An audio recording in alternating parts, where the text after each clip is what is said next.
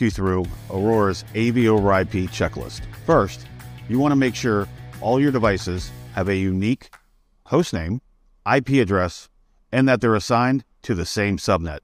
Well, What's going on?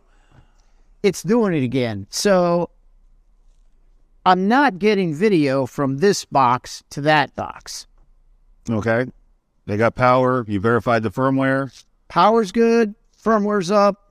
All right. Do we have a unique device name?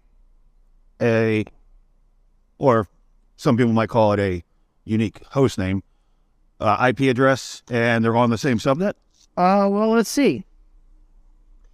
This is on 192.168.10.3.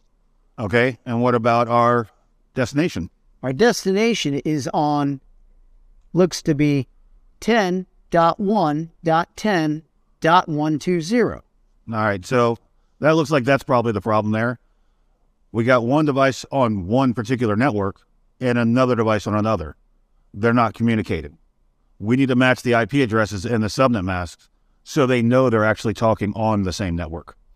So, if this is 192.168.10.3, what should that be on? Well, if we set it to DHCP, the switch in the network will actually give it an IP address within its range. So it's probably going to be very similar to the 192.168.10, only the last octet will change.